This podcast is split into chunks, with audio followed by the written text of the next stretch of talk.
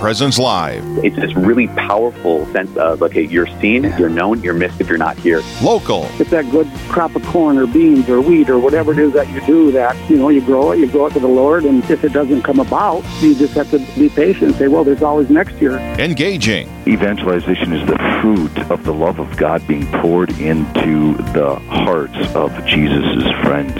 Live. This is our charism to be witnesses of Jesus' real presence in the Eucharist. Well, good morning. Welcome to all of you out there in Radioland. This is Father Mike Mulloy. I am here uh, coming to you from Dunn Brothers Coffee in Rapid City, South Dakota, along with the indomitable Karen Gibas. Wow, you're gonna. Wow, thanks. Well, it's true. Okay. It's very true. So it's good to have be, see you this morning and to be here together. Um, we're, we have a nice day today in Rapid City. Um, we're hoping that the weather is decent wherever you are listening from, all over the United States. I, or, uh, excuse me, our listening area. We have. Uh, uh, I, I was just in Sioux Falls for a, a funeral of a relative of mine, and a couple of my uh, relatives, extended relatives, said, "You know, when are you on radio next?" And I couldn't remember. That's not good, Father. no, I couldn't remember. So I said sometime in March, I think. So here I am. Oh So- boy, completely forgot February. I am hoping that they're listening um, wherever they're out in, in the Sioux Falls area. So let's begin with uh, a prayer this morning to start us off, okay? okay. In the name of the Father, and the Son, and the Holy Spirit, amen. Lord, we come to you um, with uh, joy and gladness in our hearts that you've given us another day to offer you praise and worship and to help to reveal the goodness of your love for the people of God. We ask you to bless us, especially this morning. Bless us and all those listening on the radio. Uh, may this be a time of enrichment and growth for us in our faith that we might continue to live and proclaim the good news of your Son, Jesus. We ask this in his name and in the power of the Spirit, one God living and reigning forever and ever. Amen. Amen. In the name of the Father and the Son and the Holy Spirit. Amen. It's always interesting to pray in the middle of a of a uh, Coffee shop? coffee shop, a restaurant. So um, it's kind of quiet this morning. We have a group over here that are, are doing um, some kind of uh, Bible study or religious, and then we have a couple people that are just visiting. So it's kind of quiet. It's kind of good. It's yeah, nice, it's pleasant. nice, You bet. Um, we're going to send us uh, send you over to our technical director Eli for a little preview of our show today. Eli, how are you this morning? You know, I'm doing pretty well, Father. How about yourself? Good. We found out today that you're 19. We thought you were 16. I did. I knew better. I think that's is is that going to end up being a common theme of like shows this week? It might be. Because last Tuesday they spent pretty much the whole show ripping on that too. So I I don't know. Well, you know what We'll happens? see. It, it's just that I started when you were 16 and now you're 19. So I suppose that's that's true. I'm like a comic book character. I don't age. that's right. Tell us what's going on today. Alrighty, so from the Vulnerable Child Protection Act to commercial surrogacy, there's a lot that's happened with these important bills since our last visit with Chris Motz of the South Dakota Catholic Conference. And so right away this morning we'll be visiting with him, and so he'll discuss the latest happenings in the South Dakota legislature. And let us not make a mistake that hunger is only for a piece of bread. That's what Saint Teresa of Calcutta had to say. And you'll want to hear the story of how the Lord has called Richard and Tony Rangel to serve the needs of the homeless in Rapid City in an incredible way. And it's a community effort to help men move from homeless and hurting to whole and healthy. It's being done here in Fargo in the New Life Center. We'll get the inside scoop as we visit with Tom O'Keefe. All that and a whole lot more is coming up this morning on Real Presence Live. Right back to you guys. Thank you. That sounds like looks like a wonderful show. We're um, looking forward to this, especially to the uh, um, the various things that show how how we can be good disciples and we can reach out and benefit others. There's a couple other uh, interviews we're going to have later on that I think are, are equally important and valuable for for uh, being disciples, for learning to live and proclaim the gospel message. So, looking forward to that. So. Um, before we get into our first interview, um, I was in Sioux Falls. Uh, we're going to be talking in a moment to uh, the director of the uh, Catholic Conference for South Dakota, and he locates or lives in Sioux Falls. And I was just there this past week for a funeral, and I'm going back this week for a very important event for people in Sioux Falls. yeah, I'm really excited for them. Yeah, I am too. They're uh, uh, and on Thursday they're going to uh, ordained their new bishop, um, Bishop Donald DeGrood, and I've had the privilege of meeting him, visiting with him. He's a wonderful guy. I think he's going to be a great bishop for them. Um, looking forward to being able to work with him a little bit. I'll be working with him until we get a new bishop. Um, so it'll be fun to, and it'll be fun for me to be back in Sioux Falls, where I went to high school and the diocese I originated in, and to uh, get to see some of my old priest friends and some of my family members because I have a lot of family that live back there. So looking forward to that. And so, Plum Reverend Michael Mulloy is going to represent the Rapid City Diocese. Yes, that's I'm plum reverend. Not very, not right, not most, just plum. Just Plum Reverend. I think it fits South Dakota very well. I think well. it fits especially Western South Dakota. perfect. It's absolutely perfect. Just plum reverend. So Just, just Plum Reverend. My kids were saying, "Yeah, you're just Plum Mom." I'm like, "Well, it's not the same, it but doesn't quite cat. Yeah, yeah. it doesn't roll off your tongue the same, guys." Yeah, plum reverend. So anyway, we are joined this morning. Our first interview is a one I've been looking forward to with Chris Motz. Chris, are you there with us? I'm here, Father. Good. It's good to have you. And uh, although you live in Sioux Falls, you are currently in Pierre, um, following the legislative action. That's that's right. Our, our legislative session in South Dakota opened uh, the middle of January, so I've been spending a lot of time in our capital over the last month. Wonderful, and and you know, I was as I was getting ready for this interview, I was thinking, you know, our listening area includes Minnesota, North, South Dakota, um, and uh, into Wyoming, and and and, and yet we're going to focus for this segment on South Dakota, but. The bills and, and things that uh, we're going to be talking about are, are things that are important for us as Catholics um, because they touch all of our lives and, and especially the sanctity of, of life itself. Um, so, Chris, um, in a previous show, you talked about Bill 1057. Um, can and you, um, I understand that's in the going uh, that's uh, in the committee this morning. So tell us just a brief overview of that bill, and then what being in committee means for that. Sure. The, the Vulnerable Child Protection Act, House, Bill 1057, is a bill that would would um, preclude doctors from prescribing um, uh, chemical blockade of natural healthy puberty, uh, from prescribing cross-sex hormones, or from conducting mutilating surgeries on children ages 15 and under. It, it started its process um, with the age level a little higher, but as the political process goes, uh, was amended, and um, it's it's kind of at step three of five this morning. It made it through its first step, the House committee, and then the second step, uh, vote on the floor of the House, succeeded by a vote of 46 to 23, and now comes up before uh, the Senate Health and Human Services Committee at, at 10 a.m. Central this morning, which is going to be it's going to be a tough tough committee as we might expect. You know our um, our our faith sometimes has us going against the grain of the world, um, motivated by love. But this is an issue that is contentious within society. So there's a lot of um, there's a lot of noise. There's a lot of um, really vigorous opposition. And um, as soon as we were finished with our call this morning, I'll be uh, scooting over to the, the Capitol uh, to provide testimony on the bill.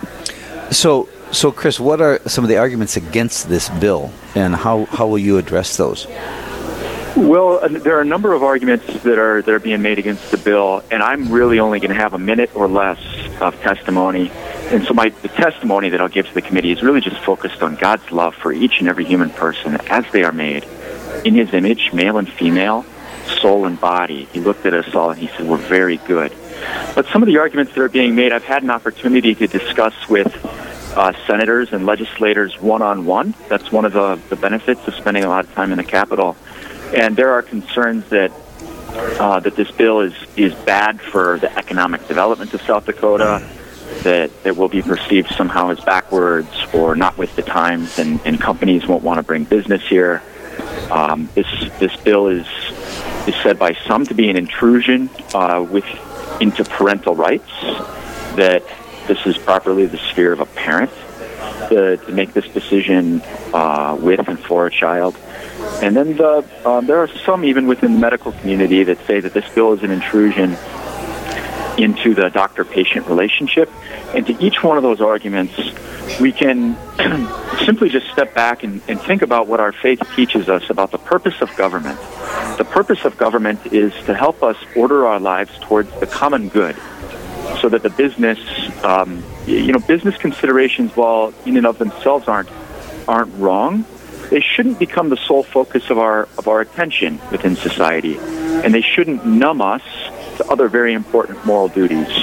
Likewise, a parent-child relationship or a, a physician-patient relationship um, is not in itself an absolute value detached from any um, moral boundaries or moral limitations.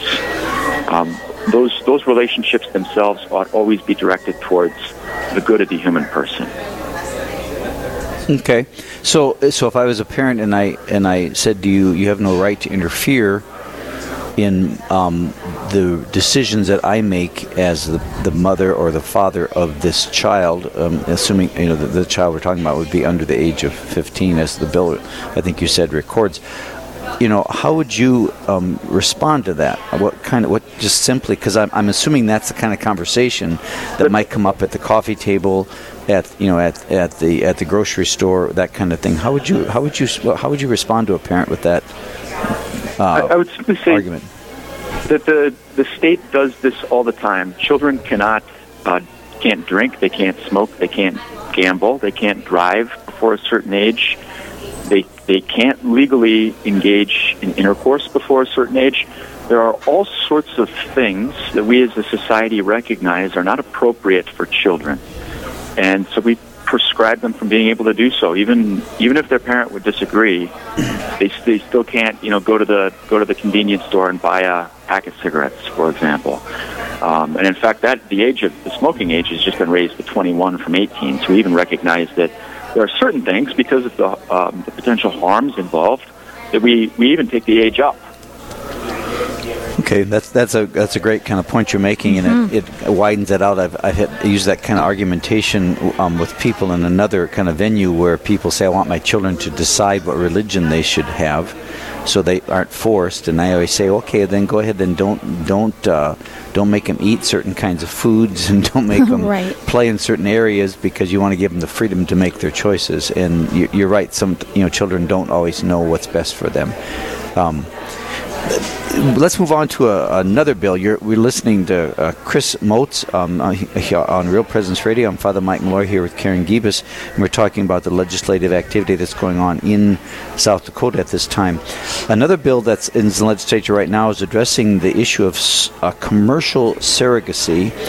Um, again, could you first of all give us a, just a brief definition of what that is, in, in case that people aren't aware of that, um, and and then kind of where that bill's at in the legislature right now? Sure. House Bill 1096 is a bill to ban commercial surrogacy. Surrogacy is the practice whereby uh, somebody will enlist uh, a woman to carry a child for them. And when we talk about commercial surrogacy, the woman is doing it to be paid. Um, you know, people do this for um, all sorts of reasons. Most frequently, it's in South Dakota. It's because there's a there's a couple who, can't conceive on their own, um, or at least after some time trying, they've they've had, they failed, and they, they they long for a child, which we really recognize that this is you know this is a good and holy longing. Um, nevertheless, there are some very serious moral and ethical issues at stake. The the bill, um, like 1057, has made it through the first two steps and is now on step three. It's come from the House over to the Senate and um, has not yet been scheduled for its committee hearing, but will be in front of the Senate Health and Human Services Committee. Okay, so that's where it's at right now. Uh, very similar to the uh, previous bill you just talked about in the same. That's right. Same process. So, right. Um, but Chris, uh, you know, like I said, there's some serious moral problems with uh, commercial surrogacy. But you know, obviously, the, the Catholic Church um, encourages uh, people to, to have children, and we, you know, I think all of us have been aware of people who've had that painful experience of not being able to conceive children. Um, tell, give us a couple of again a couple of how do you respond to someone who says, you know, I, I want a baby and I can't have one, and I, I think God would want me to have a baby, and this is a way that I can do that. How, how would you re- how would you respond to that?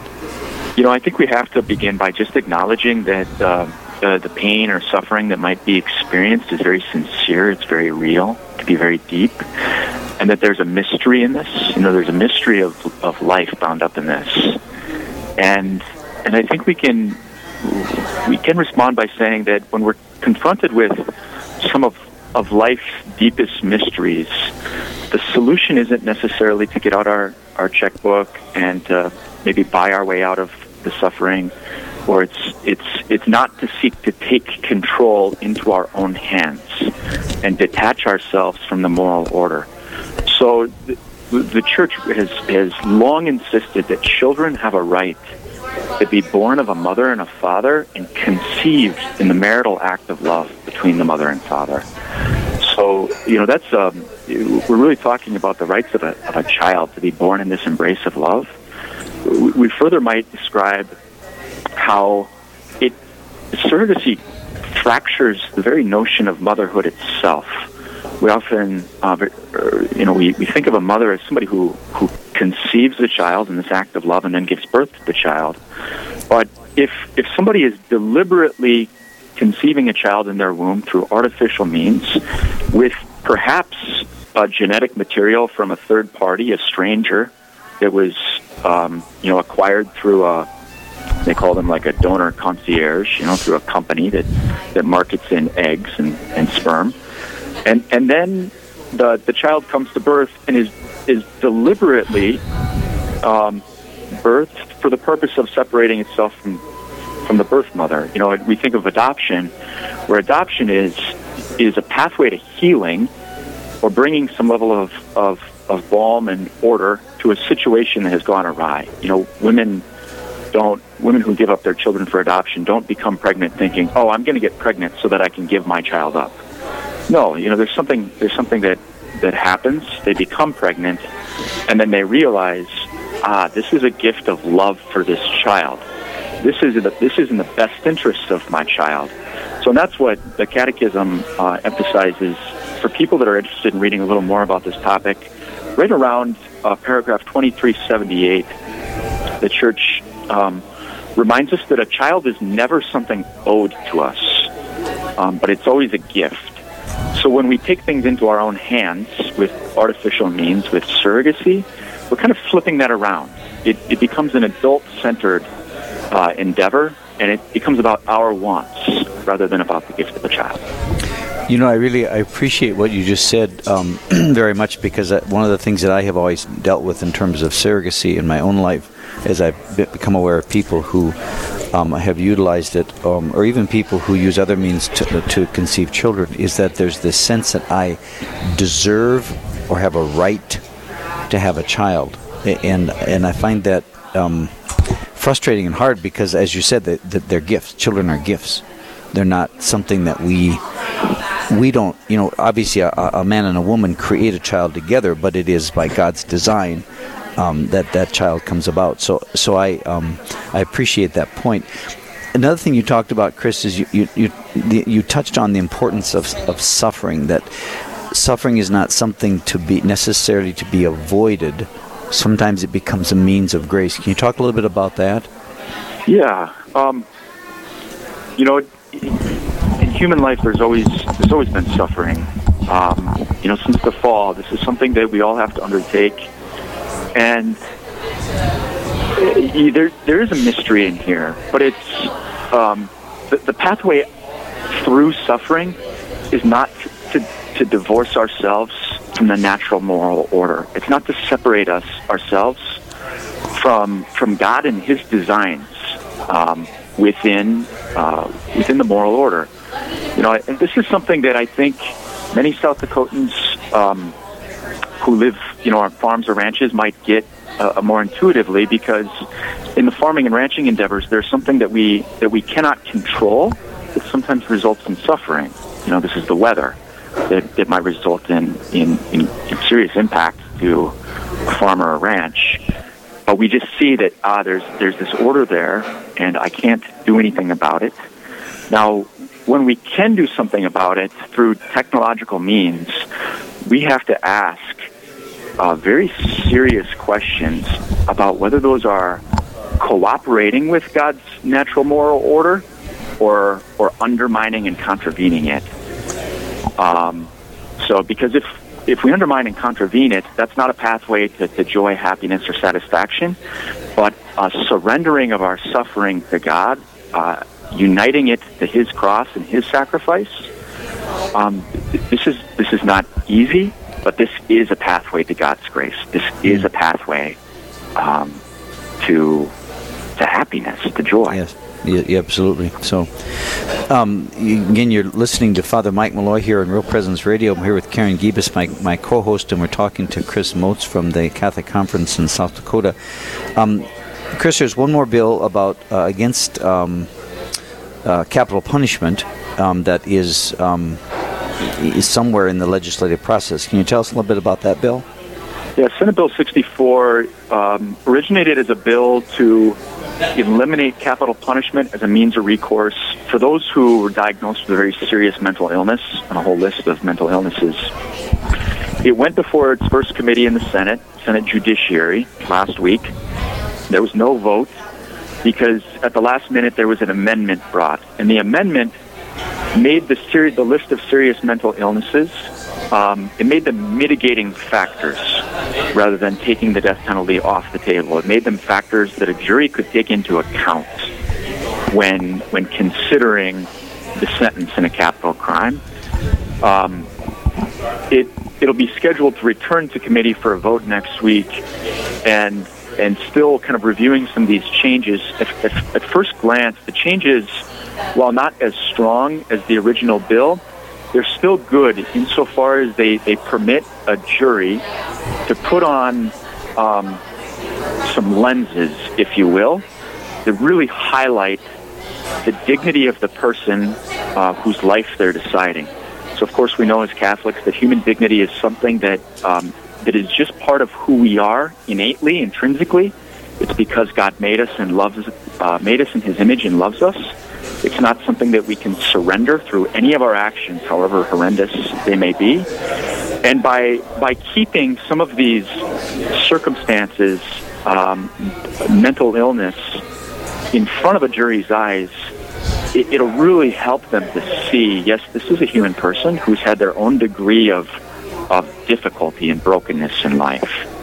Um, so in, in that regard, um, it still seems to be a good bill, even though it's been amended to make it a bit weaker.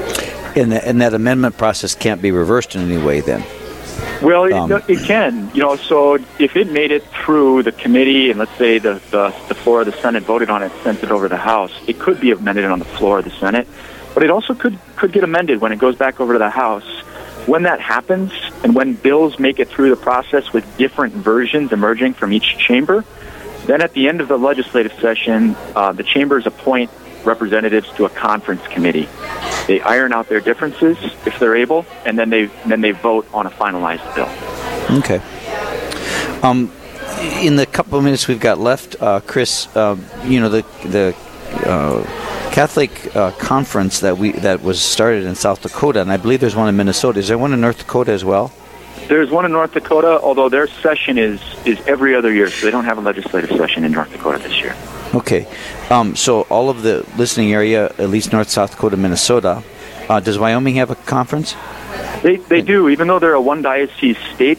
Um, their diocese has a deacon appointed to handle uh, public policy matters. So, Okay. so, so So- each of these states will have somebody designated. So, um, how do you feel that the presence of Catholic conference in the short time we have left, how, how has that made a difference in the uh, political realm um, for us in South Dakota? Well, we have to. Um, Christians were called to be the soul of society. We're called to be the leaven in the world. And if we're not present in these circumstances, in these scenarios, if we don't have a seat at the table, really articulating the joy of God's love, that, that He's real, that He made us, that He sees us, and that He loves us, then then it's like bread that falls flat for lack of yeast. It's like, you know, when soul leaves the body, the body begins to decay. That's why, as, as Christians, we really need to be present and just be insisting on these, these basic truths uh, of our faith um, with joy, with charity uh, at all times, but, but also with conviction. All right, that sounds great. Uh, appreciate it, Chris, for you being with us. Um, uh, for this interview it was very interesting and enlightening. So take care. Thank you, Father. You bet. God bless. Coming up next, we have um, we have to- Richard and Tony Rango who um, have an incredible way that they serve the homeless in the Rapid City area. And later on, we'll talk about a homeless shelter where men, are, um, men from homelessness and hurting environments are brought healing. I'm coming to you from Dunn Brothers Coffee in Rapid City, South Dakota. I'm Father Mike Moore here with Karen Gibas. We'll be right back.